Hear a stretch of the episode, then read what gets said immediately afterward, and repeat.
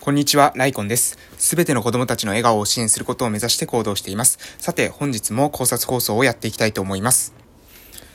はい、えー、これですね、いつ配信されてるのか、えー、わからないんですけれども、まあ今はまだですね、実はまだ12月ですね、12月の17日ということで、えー、今日休みなんですけれども、もうあとですね、出勤日はですね、5日ということに、えー、気づきました。すごいですね。あと5日ですよ、5日。5、4、3、2、1で終わりということで、えー、非常にですね、すごいなと。なんか思っております。なんかね、まあ、うん、ここで、この5日でですね、まあ、ある意味人生の第一章っていうんですかね、社会人人生の第一章っていうのかな、うん、社会人になってからの、まあ、最初の、えその福岡での、え言語聴覚士としての人生一旦一区切りということで、今度はですね、え地域、え地元に戻ってですね、まあ、地方創生ということで、え頑張るというところです。子供の支援をね、あの、やるというところですけれども、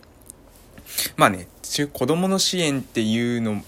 うーん、まあ、なん、まあ、うん、あの、まあ、まあ、難しい話はですね、全いろいろは、あの、言ってですね、直接、えー、活動しながらですね、また改めて報告していきたいなというふうに思うんですけども、まあ、私は多様性と問題解決。多様性と問題解決。多様性というのはみんな違ってみんないいということですね。で、問題解決というのは、えー、起きている問題を解くと。ここに私の価値観、軸はあるわけですので、これに合わせて活動をしていきます。これに合った活動をしていきます。で、その活動をしていく上で3つ、今挙げている、その、活動目標というのが3つで、で、その活動目標の1つ目っていうのが子供の支援ですね。で、これが最も何、何ですかね、その多様性と問題解決っていうところにおける本質的な、えー、アプローチって、だと自分は思ってます。子供の支援です。子供の支援。えー、で、これはまあ子供の支援ってまだぼやけた話ですよね。あの、もうよく言ってる人いますよね。もう周りにも多分いっぱいいらっしゃると思うんですけども、子供の支援。ここは、あの、本当に、えー、本質的な多様性と問題解決の、えー、問いの先、まあ、あらゆる問題解決の先にあると思いますけれども、えー、この子供の支援というところに本気で関わっていく。で、自分のですね、関わり方っていうのを、うん、また、何ですかね、その、えー、今まであったような関わり方じゃない方法っていうのもね、いろんな方法を、えー、今考えてます。で、その方法っていうのを、えー、試していくっていうのが、まあ来年からできそうで、非常に、えー、そこは嬉しいなというふうに思ってます。で、もう一つの、えー、目標としては、えー、それはですね、えー、地方創生というところですけども、その地方創生というのは、えー、結局ですね、地元を、の、えー、復活、復興させると。復興させるというか、まあ別に今廃れてるっていうわけじゃないと思うんですけども、なんていうんですかね。まあ、地、田舎ってですね、元気がだんだんなくなっていきますよね。まあ、それはそうで、えー、要するに、まあ、若い人っていうのはですね、だんだん都会に流出していくので、えー、そうなればですね、うん、やっぱり若い人がいなくなれば、えー、その分エネルギーは減っていきますよね。なので、えー、もう一度ですね、元気を、えー、取り戻す。元気のある、えー、田舎を目指す。えー、本当にね、田舎っていいんですよ。田舎、田舎って私はね、あの、これ言ってますけど、あの、非常にいいですよ。えー、これからですね、田舎に、えー、移ってくる人が増えてくるのは、もう本当に、あの、そんなに遠くないんじゃないかなと思います。ただし、えー、どこの田舎もですね、同じように、え人がいじ、え移ってくるとは、いうふうには全然思ってません。そうじゃなくて、え選ばれる場所が、えにぐっと、え選ばれる、え田舎があり、えそして選ばれない田舎っていうのはもう、あの、ある意味、うん、もう、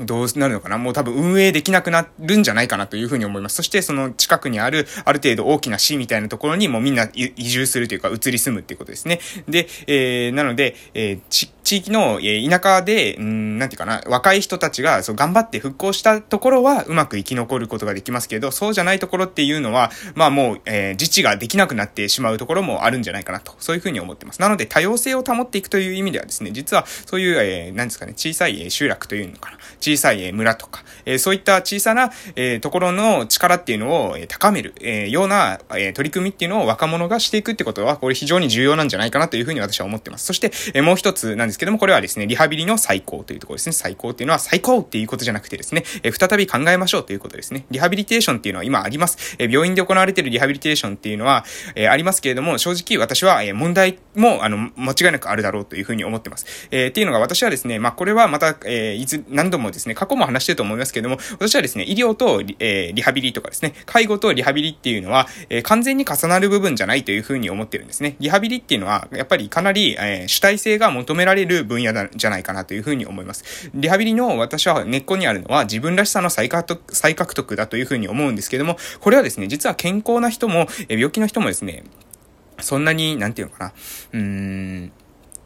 健康な人もですね、病気な人も、うん、考えなければいけない場所ですよね。健康な人だからといって自分らしく生きてるかって言われるとそうじゃないのかなというふうに思います。例えば、えー、あなたにとっての、えー、自分らしさって何ですか？っていうふうに聞かれた時にポカーンとする人がいますけど、これは、この人はですね、健康で、えー、普通に生きてはいますけれども、え、それ、その中に自分らしさっていうものは特にないわけですよね。なので、え、その自分らしさっていうものに対して答えが出ないっていう人は実はですね、え、リハビリをしないといけないというか、リハビリが、その人も対象者なんですね。自分らしさを獲得するというのがリハビリですので、実は病気になった人だけではなくてですね、そういった人も、えまたリハビリの対象者なんじゃないかなと、私はそういうふうに、えリハビリをそういうふうに、えま、ある意味大きく、え捉え、捉えております。なので、え友人たちとですね、え形成したチームの S リハ塾で、え YouTube でですね、動画を配信してますけど、えそれにかん、それでもですね、なんか、えっ、ー、と、人生はリハビリっていうのをスローガンに挙げてます。人生はリハビリなんです。要するに、リハビリっていうのが、なんか人生の中のどっかの一部分にあるんじゃなくて、え、自分らしさを獲得していく営み、それも、そのものがですね、リハビリであると。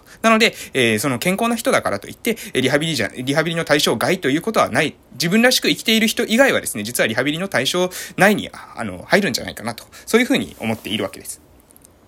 えー、3つ挙げさせていただきました。えー、1つ目っていうのが、えー、子供の支援ですね。そして二つ目が地方創生。そして三つ目が、えー、っと、リハビリの最高。リハビリを再び考える。リハビリの最低義とも言ったりしております。え、こういった内容で、えー、今後ですね、考えていこうと思ってます。で、そこの、その三つの根っこにあるのはですね、多様性と問題解決です。みんな違ってみんないい。そして、問題が起きたらそれを解決していく。えー、もっとですね、皆さんが、なん、なんていうのかな、えー、自分の、えー、したい生き方っていうか、自分が本当にやりたいこと、自分がこういう風にしたいっていう風な生き方を全員ができるようになったら、えー、それがですね、一番望む形なんじゃないかなという風に思います。いや、そんなの理想論だよとか、えー、そんなのはですね、できないという風に言ってしまうことっていうのは簡単なんですけども、できないじゃなくて、えー、できる方法を考えませんかっていうことを私はあの言いたいわけですね。できないっていうのは、えー、っと、それはやってみてできないのか、それともやったこともないのにできないともう最初に決めているのかっていうのは、え、これ全然違うと思うんですよね。その最最初はできないかもしれませんよ。最初はできないかもしれませんけど、やっていかな、いくと、その中でできるようになるかもしれないですよね。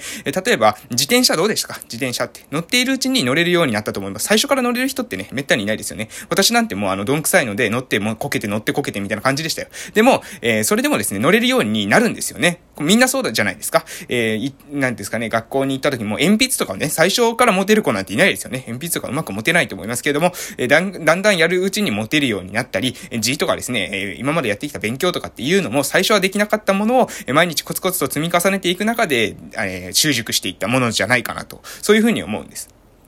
なので、みんながこれをしなければいけない、あれをしなければいけないというんじゃなくて、あなたは何がしたいんですか？で、なぜ私がそう聞くのかというと、あなたが何かしたいことであれば、多分あなたはそれをしたいことをしている中で、そこ、それとですね、それが人に貢献することに、えー、活かせるポイントっていうのが絶対あると思うんですね。で、その、自分がしたいこと、自分がしたいことをやりながら、その自分がしたいことなので、えー、何ですかね、エネルギーが湧いてきて余剰ができるんですよ。やりすぎるぐらいできるわけですね。やり、えそこまでするんだっていうぐらいできてこだわれる。そういうところに出てきた余り、この余りっていうものを社会に還元していくことによって価値が生まれるわけですね。その価値を循環させる。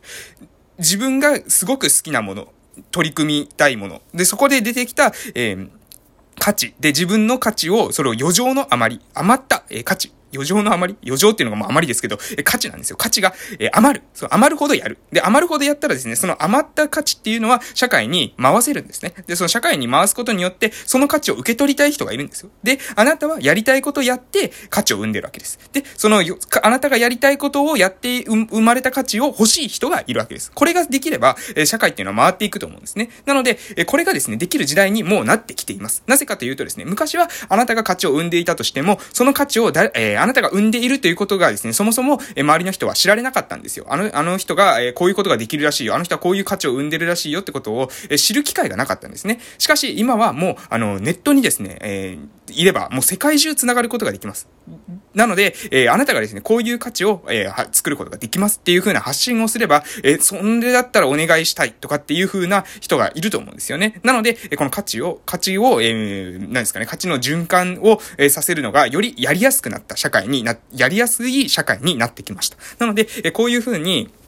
えー、進めていく。えー、これを、えー、なんですかね、まだ概念的にですね、私が話してる内容は、えー、曖昧っていうか、あの、クリティカルにどういう風にやる、クリティカルって、クリティカルって言わないな、まあ、あの、ど、どういう風にね、あの、やるかっていうことを、えー、直接、えー、言ってるわけじゃないんですけれども、えー、そ、私がやりたいことはそういうことです。要するに、自分がしたいこと、自分がやりたいことっていうもので価値を生みませんか？で、その生んだ価値の余りを社会に返すことで、社会に、よ、え、社会全体が豊かになっていくっていうのが一番理想とする形なんじゃないかなと思います。で、これを聞いたときに、まあやはり夢物語だろうというような批判もあると思いますけれども、まあ私はですね、そうは思いません。できるようになるというふうに本気で思ってますし、それをなす、なすために、えー、全、なすための、え、努力っていうものは私はできるなというふうに思うんですね。その、や、達成するために、えー、やるわけです。達成するっていう風に決めてからやるんですよ。で、それは、えっ、ー、とね、みんなは無理って言ってもできるんですよ。できるっていう風に思う人がいれば、できるようになるんです。飛んだ精神論だなっていう風に思われるかもしれませんけども、なんで逆に私はできないって思うんですかって思うんですね。今話した中に、えなんでできないっていう要素があるのかなという風に思うんですよ。うん。だって、今じゃ、今は、じゃあどういう風にあの、社会が回ってるのかっていうと、今は、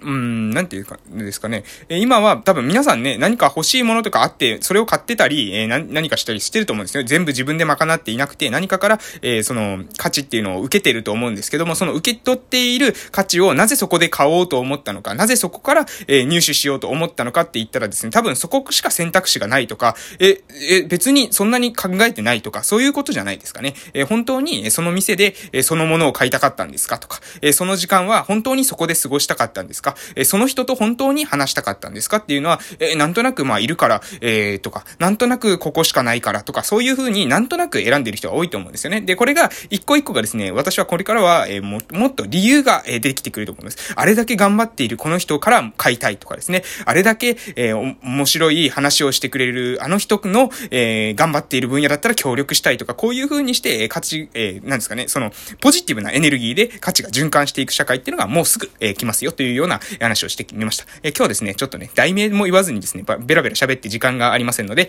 え、この辺で終わっていきたいと思います。えー、ということで、また、え、来年度に向けて活動頑張っていきたいと思います。それでは失礼します。